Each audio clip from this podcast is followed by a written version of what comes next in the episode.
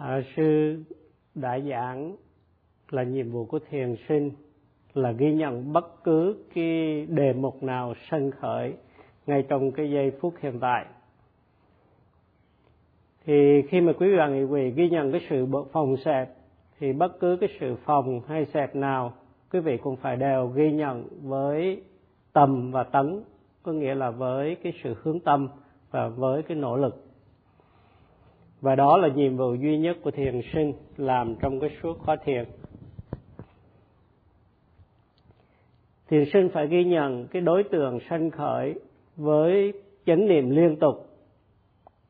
Khi mà thiền sinh nói là tôi có thể ghi nhận được đề mục, thì thường cái sự ghi nhận của thiền sinh chỉ ở mức trung bình hoặc là trên trung bình một tí mà thôi. Tuy nhiên à, chánh niệm vững vàng có nghĩa là ghi nhận đối tượng một cách vượt bậc.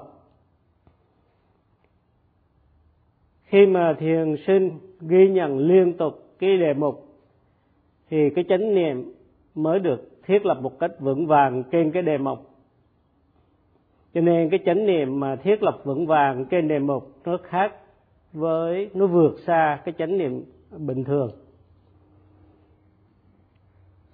Khi mà chánh niệm vững vàng ghi nhận đối tượng tức là ghi nhận một cách liên tục không có kẻ hở thì sự ghi nhận này mới có hiệu quả mới có hiệu năng. Và sự ghi nhận à, vượt bậc đó chính là sự thiết lập chánh niệm một cách vững vàng. Có cái công hiệu rất là mạnh mẽ đúng nghĩa của cái danh từ satipatthana. Sự ghi nhận đề mục nên có tính cách toàn diện không có kẻ hở. Cái sự ghi nhận này kế tiếp cái sự ghi nhận kia à, đối với đề mục. Khi mà sự phòng xẹp xảy ra liên tục thì tâm ghi nhận sự phòng xẹp cũng phải liên tục. Và nếu trong khi ghi nhận mà có sự suy nghĩ xảy ra thì tâm phải ghi nhận sự suy nghĩ ngay thì chánh niệm mới liên tục được bất cứ cái đối tượng nào xảy ra thì tâm cũng phải đều ghi nhận dù đối tượng đó là tốt hay xấu đi nữa.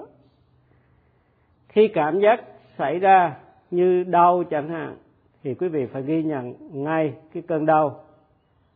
Và trong khi mà mình hành thiền thì những cái đối tượng ghi nhận của mình nó thay đổi. Nhưng mà cái chánh niệm có được cũng như sát con na định mà mình đã phát triển được đều có cái tính chất như nhau. Khi mà sát na định liên tục thì tâm mình có được cái sự định tâm. Sự ghi nhận của mình nên chính xác và toàn diện. Có nghĩa là mình ghi nhận một cách song hành với cái đề mục nó sanh khởi và ghi nhận một cách trọn vẹn cái đề mục để cái chánh niệm của mình cũng như cái sát na định của mình được liên tục, không có kẻ hở. Khi mà mình ghi nhận cái phòng sẹp thì tâm ghi nhận nó song, nó diễn tiến song hành với cái chuyển động của phòng sẹp của cái bụng. Còn khi mình đi kinh hành, mình ghi nhận cái bước chân thì tâm ghi nhận song hành với cái chuyển động của cái bàn chân. Có nghĩa là cái chánh niệm nó xảy ra cùng một lúc với cái sự chuyển động của cái đối tượng, sự diễn biến của cái đối tượng.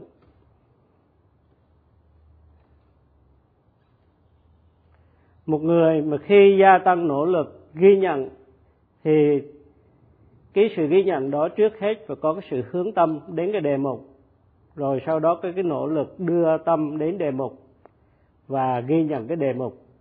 Cái chánh niệm phải được bám chặt đề mục như đinh đóng vào cột vậy. Và cái sự ghi nhận mà với cái chánh niệm vững vàng thì phải ngay tức khắc ờ, và vồ chụp lấy cái đối tượng và ôm trùm lấy cái đối tượng và cái chánh niệm được như vậy là chánh niệm với phẩm chất tốt. Khi mà chánh niệm thiết lập vững vàng trên đề mục thì cái chánh niệm không có lỏng lẻo và tâm à, không có trao động nhưng lại an trụ trên cái đề mục như đinh đóng vào cột vậy. Khi mà đinh đóng vào cột thì nó rất là chặt chẽ không có lỏng lẻo một chút nào khi mà tâm có sát na định liên tục thì, và chánh niệm liên tục, thì tâm được bảo vệ, không bị tham, sân si, chi phối. Và tâm có cái khả năng xuyên thấu được cái đề mục nhờ cái sức định tâm. Lúc đầu khi mới bắt đầu hành thiền, thì thiền sinh cần nỗ lực để phát triển chánh niệm. Và khi mà tâm uh, có chánh niệm thì sẽ không trao động nhưng mà ở yên trên đề mục. Khi thiền sinh đạt đến cái tuệ xả hành thì tâm rất là quân bình. Khi mà cái mình à, nghe ngửi ném hay đụng chạm vân vân dù là cái đối tượng đó như thế nào đi nữa thì tâm vẫn ở trong cái trạng thái quân bình không có trao động khi gặp một đối tượng ưa thích thì tâm và ở quân bình không có nắm giữ cái đối tượng. Khi gặp một đối tượng không ưa thích thì tâm vẫn quân bình mà không có xua đuổi hay bực mình vì cái đối tượng. Ngay cái cái giai đoạn đó nếu một người cố ý đẩy cái tâm mình ra khỏi đề mục nhưng tâm vẫn không vượt uh, ra khỏi đề mục dù là đối tượng mà mình gặp là có thích hay không thích, tâm luôn luôn vẫn ở cái ờ, một cái cái vị trí quân bình, không có trao động.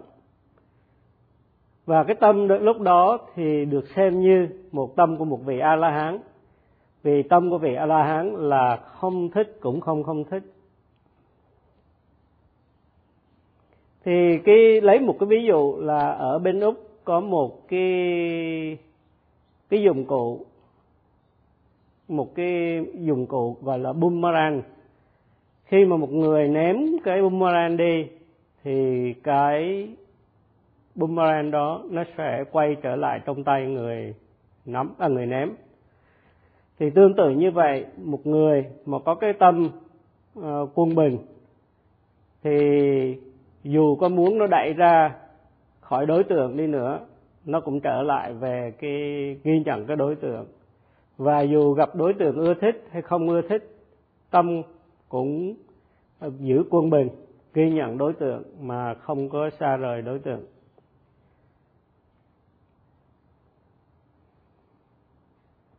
Khi mà đến trình pháp, thiền sư hỏi thiền sinh là có khả năng ghi nhận cái sự phòng xẹp của bụng hay không?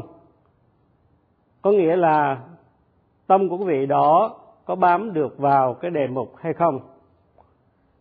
Hành giả nên có chánh niệm ghi nhận à, đề mục một cách chặt chẽ và tâm luôn không xa rời đề mục. Thiền sinh nên ghi nhận để thiền sinh à, khi mà ghi nhận nên cố gắng giữ tâm bám vào đề mục và giữ chánh niệm liên tục để biến chánh niệm thông thường thành chánh niệm vượt bậc có nghĩa là chánh niệm được thiết lập vững vàng trên đề mục. Một à, thiền sinh nên cố gắng gia tăng cái khả năng ghi nhận của mình bằng tiếp bằng cách tiếp tục nỗ lực đưa tâm hướng đến đề mục và ghi nhận đề mục. Và khi mình gia tăng cái sự tinh tấn của mình thì mình cố gắng gia tăng với cái sự tỉnh thức để tâm ghi nhận trực tiếp đối tượng. Thì có được như vậy đó thì tâm mới ờ, vững vàng thiết ờ, thiết lập cái chánh niệm vững vàng trên đề mục.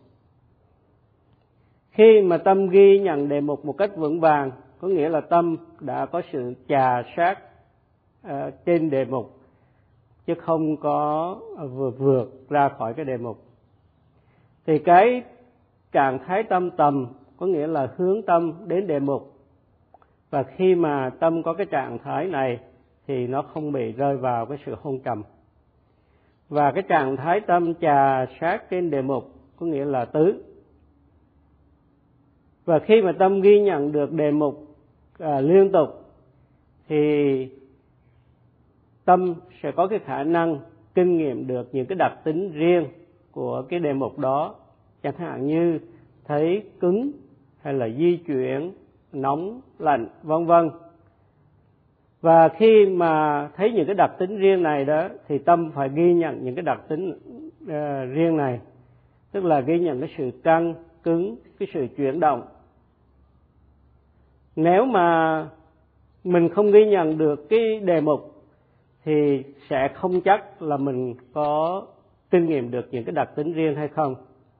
Còn nếu mình ghi nhận được cái đề mục thì mình sẽ kinh nghiệm được những cái đặc tính riêng, nên không cần sự nghi ngờ nào về cái đối tượng nữa. Do đó mà người đó có một cái sự hiểu biết không có lẫn lộn. Khi mà tâm ghi nhận hướng đến đối tượng hành thiền, trà sát trên cái đề mục nỗ lực nỗ lực ghi nhận đề mục thì sẽ có một cái sự hiểu biết chắc chắn về những cái đặc tính riêng của cái đề mục đó.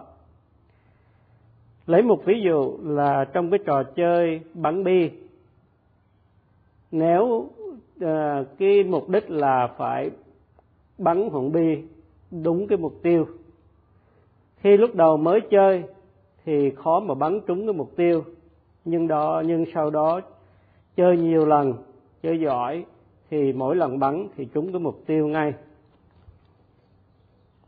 Và khi mà mình bắn được trúng cái mục tiêu đó, thì mình rất cười, rất là vui vẻ. Thì tương tự như vậy trong sự hành thiền, khi mà tâm hướng đến đề mục và cái nỗ lực đưa tâm đến đề mục cũng như sự ghi nhận chính xác, thì mình sẽ cảm thấy rất hoan hỷ bởi vì tâm lúc đó ghi nhận được đối tượng một cách rất là đầy đủ và chi tiết. Và nhờ cái sự ghi nhận đề mục một cách kháng khít và liên tục như vậy thì tâm phát triển những trạng thái uh, vui vẻ, vẻ thì đó gọi là lạc. Thì cái tâm sở lạc này nó sẽ uh, sanh khởi khi mà tâm an trụ trên đề mục và khi mà có được cái kinh nghiệm như thế này, thì người thiền sinh thường muốn người khác cũng tập để được cái kinh nghiệm như mình. Trong cái trò chơi bắn bi, thì người chơi phải học để có khả năng bắn cái hòn bi đúng cái mục tiêu. Thì trong cái sự thiền tập cũng vậy, thiền sinh cố gắng thực tập để có kinh nghiệm trong cái sự ghi nhận của mình và khi mình có sự ghi nhận giỏi à, thành thục thì dù lúc đó mình không cố gắng ghi nhận mục tiêu nhưng mình cũng có thể làm được một cách dễ dàng. Khi mà mình trình pháp thiền sinh có thể trình bày kinh nghiệm của mình một cách rõ ràng đến thiền sư. Một thiền sinh nghiêm chỉnh thực tập nỗ lực thì khi đến trình pháp thì trình pháp một cách rất là dễ dàng. Ngược lại, một thiền sinh chỉ trình bày theo cái sự suy nghĩ tưởng tượng. Thì khi đến trình pháp thì rất ờ, rất khó mà trình bày ờ, được một cách ờ, êm xuôi. Bởi vì vị thiền sư biết sự khác biệt giữa kinh nghiệm và tưởng tượng. Khi mà thiền tập thì thiền sinh mà kinh nghiệm đề mục thì biết được những cái gì xảy ra nơi đề mục. Thì đó là cái đặc tính riêng cũng như đặc tính chung của cái đề mục. Khi mà đến trình pháp thì thiền sinh nên diễn tả cho thiền sư biết cái sự ghi nhận của đề mục mình như thế nào và bắt đầu với sự ghi nhận, sự phòng sạc, tức là đề mục chính. Nếu mà thiền sinh không thể diễn tả kinh nghiệm ghi nhận cái đề mục chính phòng sạch của mình. Có nghĩa là thiền sinh đã không hành thiền một cách nghiêm chỉnh hay trọn vẹn. Và lúc đó thì thiền sinh sẽ cảm thấy xấu hổ khi mà mình không trả lời được câu hỏi của vị thiền sư. Một người thiền sinh mà hành thiền một cách nghiêm chỉnh thì biết được cái bản chất của đề mục là như thế nào, lúc nào thì tâm mình phóng đi và tâm mình an trụ trên đề mục bao lâu. Và khi tâm mình phóng, thì mình đã làm gì? Thì tất cả những cái điều này mình có thể trình bày một cách rất rõ ràng đến với thiền sư. Chẳng hạn, nếu một cơn đau sinh khởi, thì khi cơn đau xảy ra hay là cái ngứa, cơn ngứa xảy ra, thì mình biết nó xảy ra ở chỗ nào, mình có ghi nhận kịp thời không? Và khi mình ghi nhận thì kinh nghiệm như thế nào? Thì tất cả những cái điều này, một thiền sinh nghiêm chỉnh đã hiểu rõ nên có thể tiền trình một cách minh bạch đối với thiền sư. Và khi đến trình pháp thì thiền sinh nên bắt đầu bằng đề mục chính, rồi sau đó là những cái đề mục phụ. Rồi đến kinh hành, vân vân. Một người thiền sinh mà không thể nào ghi nhận được cái sự phòng xẹp của bụng thì cũng không thể nào ghi nhận được những cái khác trong khi như chẳng hạn ghi nhận được bước chân trong khi đi kinh hành.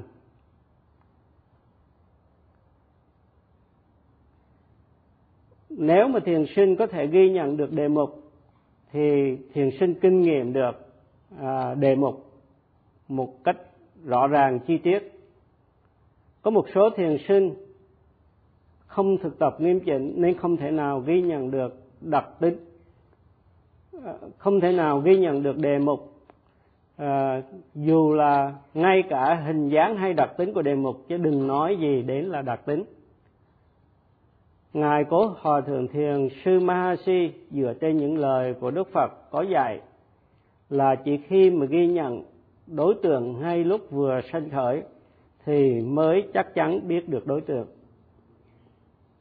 khi đề mục chính sanh khởi có nghĩa là đang diễn tiến phòng hay xẹp căng, cứng, vân vân, thì ngay lúc đó người thiền sinh ghi nhận ngay với cái sự hướng tâm và cái nỗ lực, tức là với tầm và tấn trong chánh niệm, để cho chánh niệm được liên tục và được thiết lập một cách vững vàng.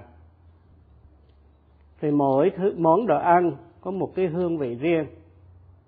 Nếu mà mình nhai không nhai, mình ăn liền hay là mình nhai không kỹ, nhai một đại khái mà thôi, thì dù có ăn, thức ăn đi nữa, mình không được biết được cái hương vị của cái món đồ nhưng mà nếu mình nhai nhiều lần, nhai đi nhai lại, thì mình biết tròn vàng cái vị của cái thức ăn.